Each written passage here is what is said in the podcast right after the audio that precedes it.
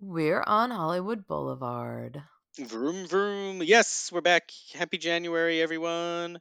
Um, here to talk about some things pop cultural. Popple cultural. Popple cultural. So what have you got happening? Because I feel like I have stuff, but I've completely forgotten what that stuff could be. So this is all gonna be you. All right, so it's me. Um, we are we're like pretty good right now about diving in and trying to finally catch up to some of the shows and some of the other year-end movies that we haven't been able to see before. Um, so I feel like the next couple weeks I can just keep tossing out a couple more things uh, that we caught up on. What I said at the end of 2021 was um, I was only going to talk about the things I liked the most and could be the kindest about. Okay. Um, so now I can start That diving into some of the other things. that Maybe I don't love as much. That was a lie. No, no, no, no. I finished out 2021. I talked really highly about things like the movies Belfast and Licorice Pizza oh, that's true. That was Nightmare Alley. 2021, but Yeah. now we're in 2022. Right. So, So you so can there's just- there's right. some Dookie left over, and I'm gonna talk about it. All right. Um, okay, I'll talk about being the Ricardos, which is the the Lucy Ah, movie uh, with um Nicole Kidman and Javier Bardem. No, that's gotten that's been pretty buzzy, and It's I'm very buzzy. They've been doing.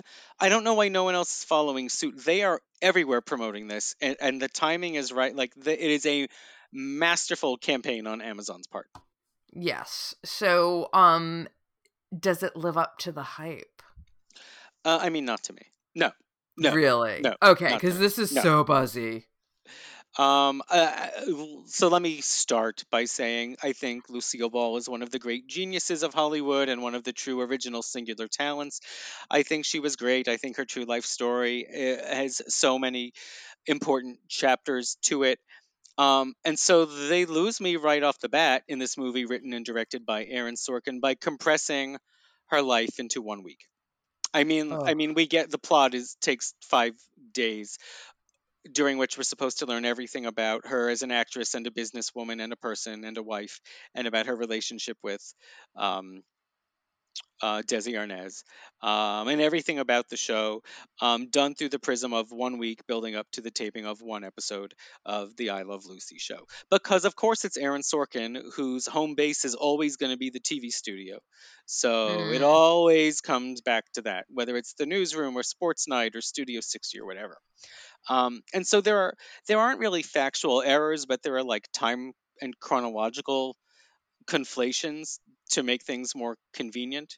Um, it is true that during the course of the I Love Lucy show, um, she did get pregnant and it was written into the show. It is true that Lucille Ball was accused of being a communist and it was very scandalous. It is true that Desi Arnaz was a notorious drunken womanizer. All of those things are woven into the one week that we see them in this movie, but that's not really the way it actually played out in real Mm. life. And so we do get flashbacks. We get a little bit of, you know, like some of the the capital E events that happened in Lucille Ball's career that led her to finally get the contract and get this show and to meet Desi and um they're they're not inaccurate but they're not really contextualized properly um which is not like the biggest deal it's just there's like one demerit after another along the way here. And then i have to say it nicole kidman is not and will never be lucille ball. No, I I, th- I thought that, that honestly, I thought that w- it was odd casting. it it is odd casting. She cannot do the face which is is lucille ball's you know yes, stock and that trade sort of screw screwball. she cannot, yeah, yeah. she has very different rhythms and of course Yep. i don't know I, I i don't want to allege anything but i think that nicole kidman has done things to her face and Mm. th- the eyes are totally different she cannot do all of the the period emoting that lucille ball did through her career but also the voice is different yeah. instead of the upstate New York 1910s accent, you know, we get Nicole Kidman Hollywood by way of Australia, which is different. Yeah. Um, Yeah. and you can say fine, then it doesn't have to be a facsimile of what Lucille Ball looked and sounded like. Except if you're going to do one of those singular talents like Lucille Ball, it should look and sound like Lucille Ball. Um, and you know, for that matter, Javier Javier Bardem is not Cuban like Desi Arnaz was. He's Spanish. Mhm. That's also kind of inappropriate casting. He's actually quite good, but he's completely wrong and too old on top of everything else for the part too. I don't know. Um, Oh. so if you know nothing about Lucille Ball, but maybe just kind of liked the show, you'll probably gain something out of watching the movie. Um, if you know a bit about Lucille Ball's real life and career, then this doesn't really tell you too much, and what it does, it kind of uh, jumbles a bit. Um, But if you're like Ari- a super fan, like if you're a real fan of Lucille Ball, this is you're probably not going to enjoy this. I don't think it's what it sounds what it kind of sounds like, right? Yeah. Yeah, this is this is like a 101 type thing. Like an alien maybe landed here and didn't know anything about Lucille Ball. It's a start. but I mean, it's getting like you know the gold, like all It's the yeah, she won a Globe for Best Actress in a- kind of an upset over Kristen Stewart for the Princess Diana movie. I mean, I don't like that movie either. We'll get to that in a subsequent podcast. But um uh, but I mean like this is this is ridiculous. This could very well be Nicole Kidman's second Oscar and that's like there's 11 or 12 women that have two Oscar to, for lead actress. I mean like it's to be on that list is is is, is quite bad. I mean, and that's not to say that Nicole Kidman doesn't deserve an Oscar, but maybe not for this, Not right? for like she's a very good not actor, this. but And she's proven in the last 10, 15 years to really be one of like the the top Hollywood actresses. And I mean Yeah. that in terms of of uh, not just celebrity but talent. Um, but not this. I, I really, this is subpar. This movie. And case in point, there's a very good performance in here, which is Nina Arianda, who comes from Broadway originally. Um, she's Vivian Vance. She's the Ethel Mertz portrayer in this, and she gets it. She gets the period. She gets the rhythms. She gets the look. Like she really could play a Hmm. Hollywood actress in the 1950s.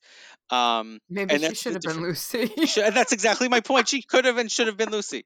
Obviously, they wanted a star, but uh, you would have done much better by by casting her in your uh, titular co-role. I don't know. Um, yeah, too long. Don't read. The movie's not very good. It might win an Oscar. Okay. Moving on. You know, that is kind of a bummer about Nina Arianda because this could have been like sort of because you know how sometimes okay yeah you want a star but sometimes if it's if the project's good enough it can just break a- like it can break out an actor you know it can be their breakout exactly role right. and maybe this could have been it for Nina Arianda yeah, I mean, they were going to put the money into it no matter what. So you build a star instead of capitalize instead on a of exactly exactly You but- can- you know they've you know Hollywood has played both sides of that game for since the beginning. Yeah. What do I know? I didn't watch it. I have no interest. I love Lucille Ball. I, I don't have any interest in watching. I guess I guess I don't really like biopics. I guess. It's it's hard to do them and to avoid like the cliches of a biopic. Yeah. But But what I think the modern uh, temptation to avoid those cliches is is to do a tight window of time to try and tell the whole story. So a good example of that is we were talking about The Crown last week. yeah. Peter Morgan also did The Queen, the movie with Helen Mirren as Queen Elizabeth that preceded it, which is the couple of days following Princess Diana's death. That's actually a really successful thing because you get everything about the Queen and why she reacted the way she did and how it was how it backfired. And you learn you you intuit emotionally and historically her life and how she got there and and the why and the how of all of it. Um, then you get say Judy, the movie with Renee Zellweger from maybe two years ago, and it's a couple days in the life during her last year, and then you get a bunch of characters just expositing information about her whole life. It's artless. It doesn't work as well. And that's what's happening here. You have Right. Aaron Sorkin talking through his characters. Um, there's also a conceit where some of the surviving backstage people on the show are talking to the screen, reflecting back on 50, 60 years ago and what happened during that week in question. Um, but it's never made clear who they're talking to. Like, is this it's kind of like in Modern Family. The conceit was they're talking to the camera, but who is the camera? What is being filmed and for what? So, like, I don't even understand that conceit. hmm Um, but yes, the thing is now, like, we're not going to do a rags to riches, birth to death thing. With people kind of trying to avoid that as a biopic, and I'm like, if you're going to do the bio, like, show me the whole life show me where they came from and how things changed and and the ups and downs of it all Yeah. or yeah, don't do it Yeah. Yeah. Yeah. Oh well. um so that's being the ricardos if you do want to watch it it's available on amazon if you don't want to watch it life's too short anyway Ay, okay. I What do want you to got talk next? i want to talk about another movie you won't be able to see it at least for a while because it's not streaming anywhere um but it's a, a foreign language film that's making the waves a japanese film called drive my car Hmm. I don't know if you've heard of it. It's actually done kind of incongruously well. It's won Best Picture from three of the major film critics groups. Uh, it won a Globe for their international film or foreign language film, whatever the category is called nowadays. Um, and it's adapted from a short story by a, a really decorated writer named Haruki Murakami. Oh yeah. Um, Yeah. it's it's about uh, a Japanese theater actor who is married to a screenwriter. Early in the film, she passes away, um, and then after a period of time, he travels to Hiroshima because he is directing a production, like a multi. Uh, a multi-language, a a multicultural, really production of Uncle Vanya, because there are we see them. They cast people that speak various languages. There are Japanese and Korean and hearing impaired people who signed that are assigned um, some of these some of these roles. Um, and he also had this character, um, Yusuke, has glaucoma. I'm not sure if that's the reason why or not. That, but either way, the theater company for whom he's working assigns him a driver because there's been an incident in the past where someone in the company hit and killed someone so to ensure themselves they don't let their talents drive themselves Oh, okay. and his thing is uh, even though he's not really acting he's just directing he has recorded um, or his wife his late wife has recorded dialogue from Vanya. So he goes, he stays at a hotel a great distance away from the theater because he spends the trip to and from listening to her recorded dialogue.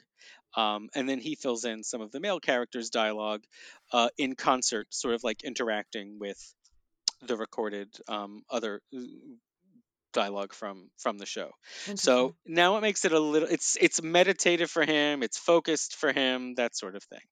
Um and but now he can't do it alone. He's required to have a driver and a young 23-year-old woman who herself comes from a background of uh, uh, uh, pain and of loss uh is she's assigned to drive him. So she drives him while he listens to and uh you know like recites dialogue back and forth with with the show. Um and over the course of the movie, which is exactly three hours, um, you know, it's a lot of him meeting and interacting with some of the other people in the theater company and the players who are cast in this version of Vanya, including a younger Japanese television actor. I mean, that's the character um, who we have reason to believe the dead wife had been having an affair with. It forces our main character to confront a lot of things. Uh, and then ultimately, we finally learn more about uh, the driver uh, as well. Um, it's a gentle movie. I'm not sure it justifies its full running time. I found it kind of repetitive. There's a 30 minute sequence that actually acts as essentially the cold open for the film before we even get to the opening credits. And that's where we see him with his wife before she has passed away. Um, and then there's not one, but maybe two or three different times in the movie where we have our lead character repeat to us, the audience, as he talks to several other characters, all the things we already know because they're all the things we've already seen and all the things we've already watched him talk about during that cold open. So economical, it is not. I find it a little ironic that a short story wasn't just adapted into a film, but was adapted and padded into a 180 minute film. well, I'll tell you what, it looks like it's on track for an Oscar win. It does seem to be. I mean, this is one, and we'll find out, I guess, in a couple weeks. There's a lot of talk that this could be in the the best picture list in addition to the foreign uh, or international film list. I mean, I think this is going to win the that international category. It's just a question of what of the other major categories it might stumble into. Um, I think the most recent critics group was the National Society of Film Critics, which also gave it a Best Actor award. I mean, I don't know that it will really get into some of those other categories, but it's on many of you know the year-end best lists, and uh, I do think it will be this year's international film. Uh, it is strikingly beautiful, you know, the Right. imagery, the sound, that sort of thing. I'm very. I probably would have been bored if I saw it in a theater, but to watch in the comfort of my home was a little. The experience was a little different. Yeah, three hours is. And I have to say, we broke it up. We Yeah. watched Well, it over two have different to. days. I mean, you kind of Um, have to. I mean, for th- I mean, I don't know. Then again, you're talking. I mean, I will sit down and watch all the Lord of the Rings movies, even the expanded version with yeah, the this scenes. isn't right? this isn't like, that. You know, like I'll watch Lawrence of Arabia straight through because I think that's brilliant and riveting. Um, and this, like, it hits some soothing emotional notes. I don't know that it's really reinventing anything. okay. Uh, glad I saw it. Not the worst thing I've seen. Um, but it, for me, it doesn't rank. When I, you know, I listed some of my favorite movies from last year, like say Belfast and and Licorice Pizza and stuff. This doesn't rise to that. This would not. This would not be in my own personal top ten. This doesn't go in the top ten. Okay. Um, it's in theaters. I'm sure it's going to have an expanded release. I'm not sure how long before it winds up like on Hulu or something. Probably a matter of months, not longer. So, so if you are listening and are so inclined, that's that's drive my car. Okay. And then I just wanted to turn my attention to something on TV that we ended up watching a little behind the curve here, but um, we're behind with everything uh, on Apple TV. But um, but we finally watched the first season of The Morning Show, which was a big that yet. flagship show. Yeah, It- I've not watched this yet, so I'm curious what you think. I don't know if you are going to love it, but it's very easy to watch. Okay. Um, so here's the here's the thing. It's a little too mass appeal for its own good. It's a it's very Aaron Sorkin to be quite frankly, to quite frank. Um, though he's not involved with this, it is. Uh, I don't know how much you knew or remembered about the like initial premise, but it's a morning show. Uh, Jennifer Aniston and Steve Carell play the the anchors, and at the very beginning, the Steve Carell character, who is reminiscent of Matt Lauer, has been fired for mm, you know untoward sexual harassment and other acts.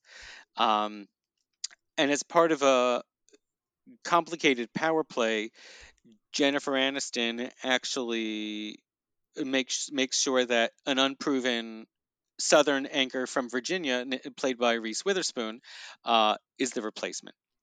And there's all sort of politicking going on between the two of them and behind the camera. Um, some of the other honchos at the network that include Billy Crudup and uh, Mark Duplass, um, and a, a, a, like a bunch of other really good actors. I'm surprised that I don't recognize more New York actors there because it seems to have been filmed here in New York about two and a half years ago. Okay. Um, the ensemble was good, but it's very, it's very sanctimonious. It's very Mm. self-congratulatory, um, and it does. I don't think the second season, which had a long hiatus because of COVID and came back earlier this summer. Um, it probably engineers new storylines, but this first season is all about negotiating with the Me Too movement from a bunch of different angles. And it just felt a little superficial to me because, like, this is still an Apple created show, Mm-hmm. which, like, with huge stars. Um, and I, I'm just, uh, I can't imagine there's not some degree of hypocrisy there. Um, but I have to say, my um, fiance will completely disagree with me. She actually really likes Reese Witherspoon on the show. I I thought she's okay, um, but actually, like I liked watching Jennifer Aniston on the show, and uh, Alyssa couldn't stand her. Neither the character, uh, I think, nor the performance.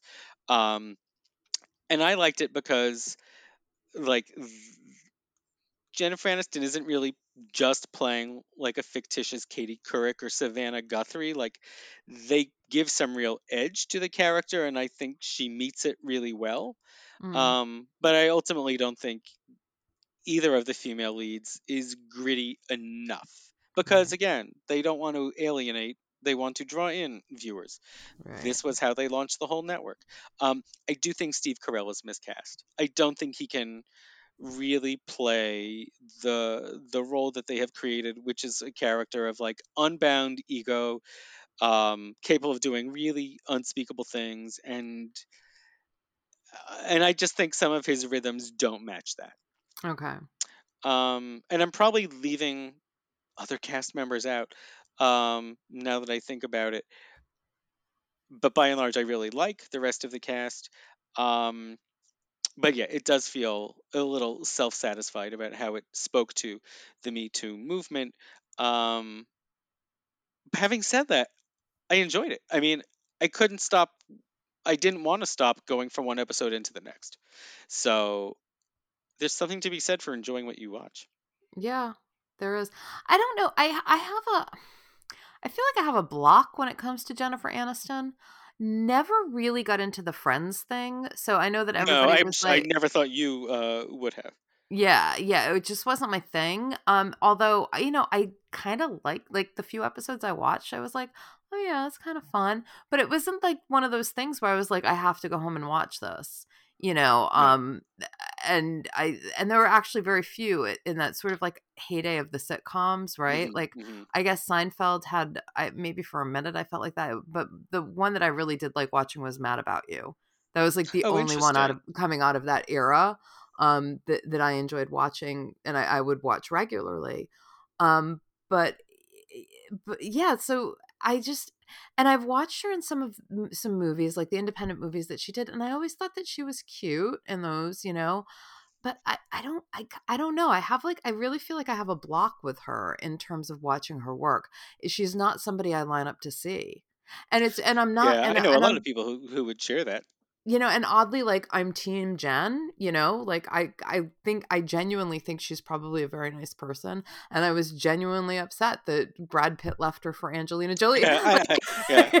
you know, like i was team jen but i'm just not uh, but i'm not like a fan of her work it's just so weird right I I don't know that it's that weird, and I don't think you're alone. My thing is a like in stages. So I didn't like Friends at all at first, and I didn't really care for her. But by and large, I like kept up with the show as it was on the air, and it's one of the shows that I uh, always refer to. The writing continually got better Mm, for those first few seasons, and yeah, it really did become the Jennifer Aniston show. It really kept getting more to be more and more about Rachel, her character but she met every challenge head on. I mean, she proved to have a really great uh, sense of comic timing and physical timing. Um, so I was impressed by her. She won me over. She had to win me over, but she did. And I just feel like I can't say she's a great actress along the lines of fill in the blank when you think of of greats. I mean, no, she's not Frances McDormand. She's not Meryl. She's not whoever you want to say. Um, but I think because so much of her life and her stardom is wrapped up in her personal life, and she's taken a lot of star parts, it's easy to write her off. This was actually a similar problem that Julia Roberts had in the mid '90s, um, and and yet when I watch her in things, I buy her.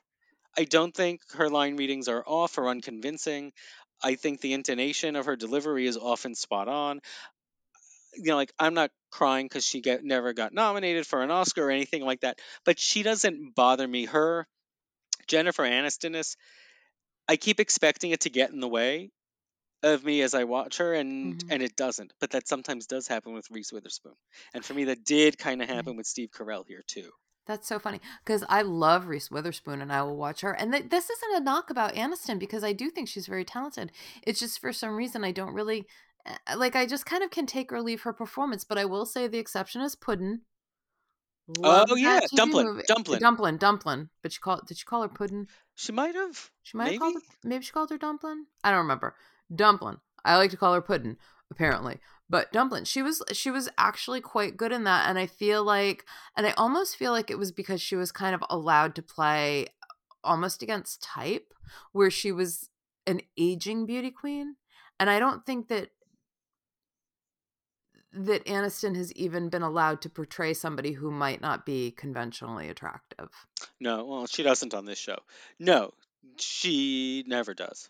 Um you know and even though she still looked fantastic in dumplin there was this undercurrent of over the hill too old Yeah, yeah. you know and i and i actually was very um and i i was i was really actually touched by that and i thought that she did that really well Yeah, I agree. I think she did too. so yeah so i don't really understand why i have that block with her where i don't i'm like i like her well enough and again like i don't really have a problem with her work i don't think she's I don't think she's Meryl Streep for sure, but like she's not somebody that I'm go. Oh, I can't. I just can't watch her on screen. Like they're just like you know, like like Hillary Hillary Swank. I can't watch her. I just. Ugh. But um, but I don't feel that way. But for some reason, I just don't feel compelled to watch her stuff. Yeah, I totally get that.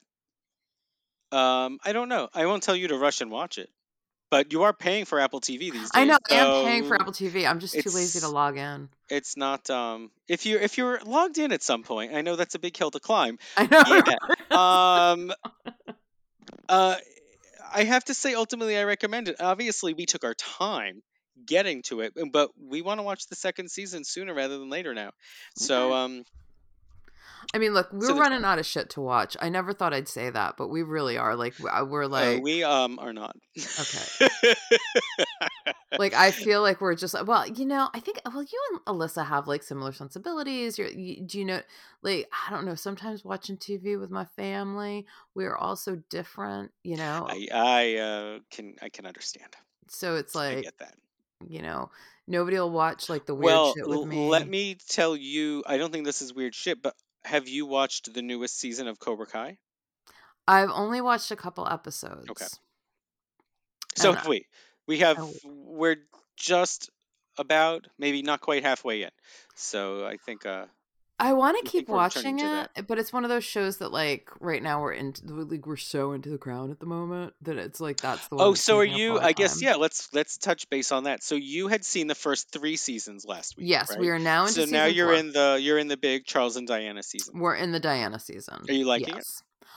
I am. We just watched the episode where um the guy broke into the the uh, the guy Oh, that the broke Queen's into the palace into the queen's room, which was such a bizarre story. And I was and I and Anthony was like, I don't remember that happening. And I'm It like, did I don't happen. either. It I know it did happen. happen, but I don't like. I feel like it really maybe wasn't news here, I, uh, or I I mean I would have been too young, but I never heard stories about that at all. So I don't think it probably also the news was different 35 40 years ago. So now that news would have traveled everywhere, but back yeah. then not not as much. not as much for sure so yeah i mean it was kind of cool i mean uh, so we're up to diana um they're they're not making her as sympathetic as i thought that they were going to What's so interesting is how I found that I thought they did.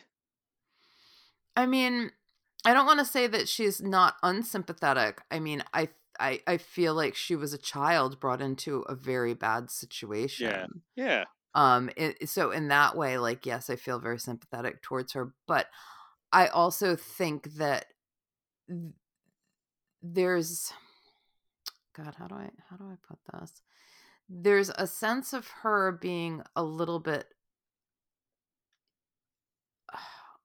maybe I don't know if manipulative is the right word, but it was very clear that she wanted to marry a prince. That's so funny because I have thought that in life, but I'm not sure that I thought that was conveyed in the season. But I I, wanted it to be conveyed in the season. I felt So like it was you're conveyed in picking the up on it, Yeah, I uh, I felt like it was I'm conveyed, glad. And I never thought that that was true in life. I never got the impression that she came into this where she was like, "I want to marry." But again, I don't know much of their backstory. It was like all of a sudden there was this, you know, all of a sudden we had Prin- we had Lady Diana uh, who had the affections of the prince, right? Like that was sort of like I don't so I don't really know the story leading up to it, but what I so so maybe I'm completely wrong, but I never got that in real life she was like making moves towards Charles, not because she fell in love with Charles, but because she fell in love with the idea of with the monarchy and and, with being and the all of monarch. Yeah. Yeah, yeah, that was sort of uh, which I was not anticipating.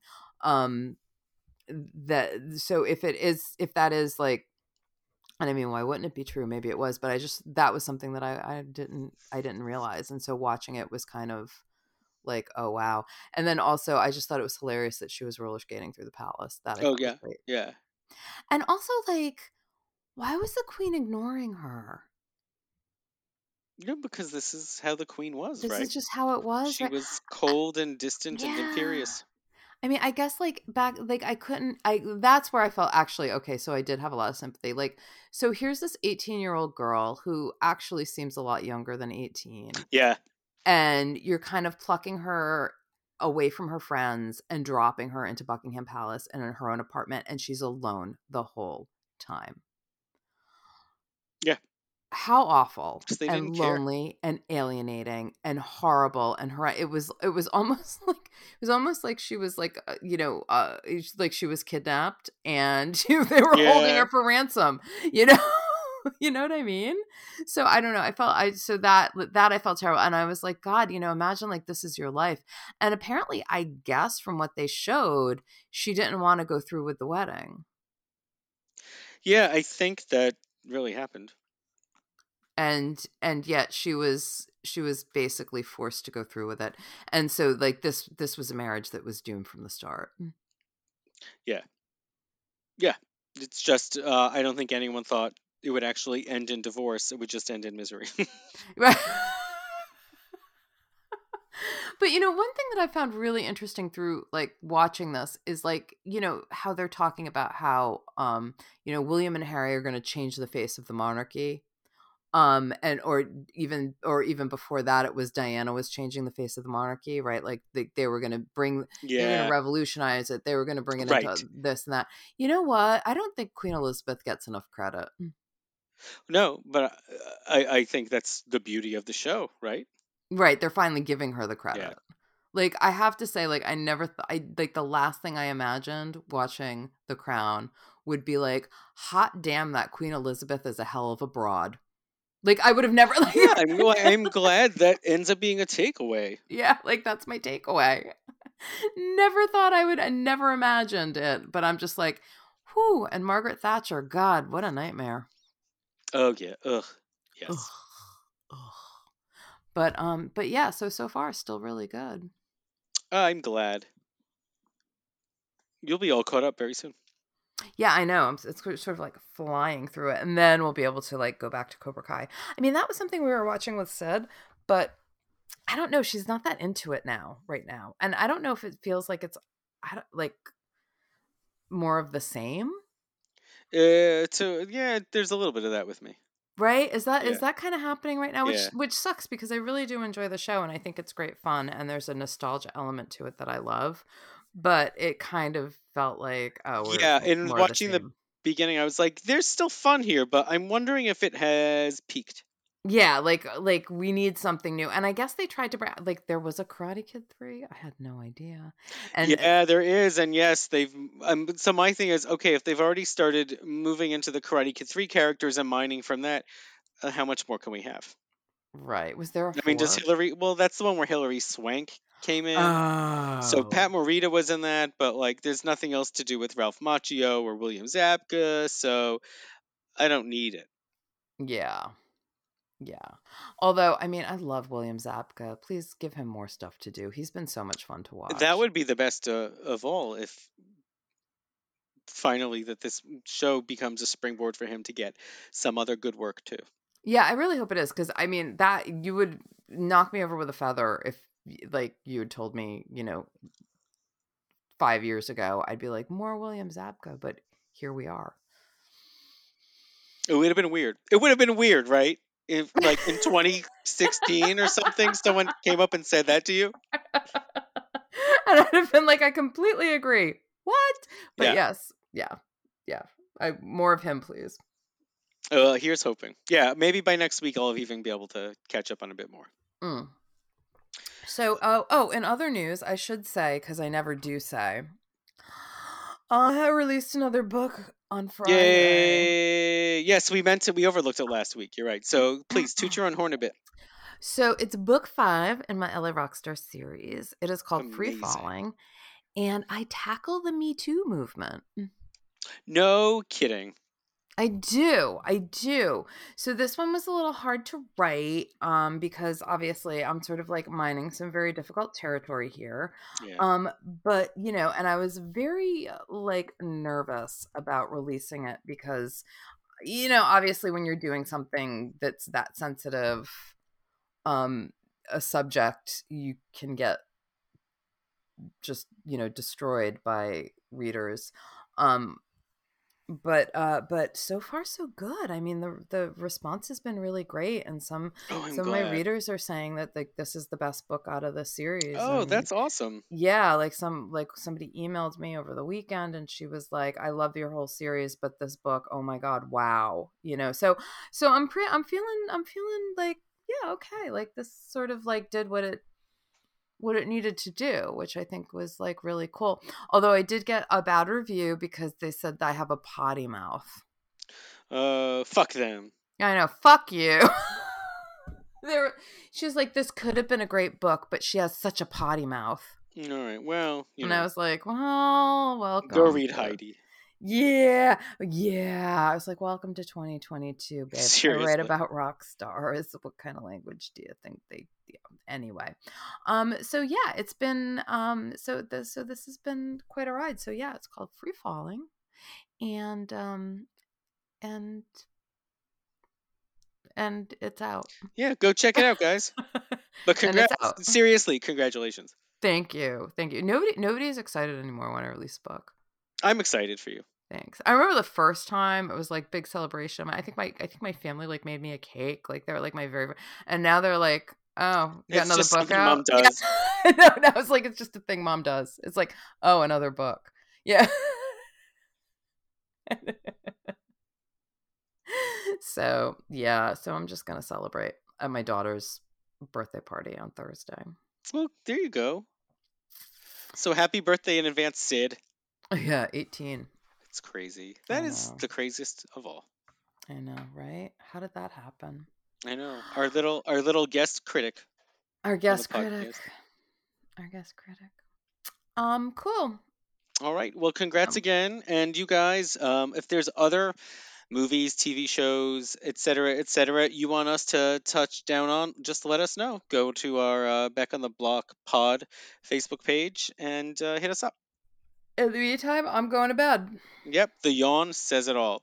All right, you guys, stay well, and we will see you next week back on the Boulevard.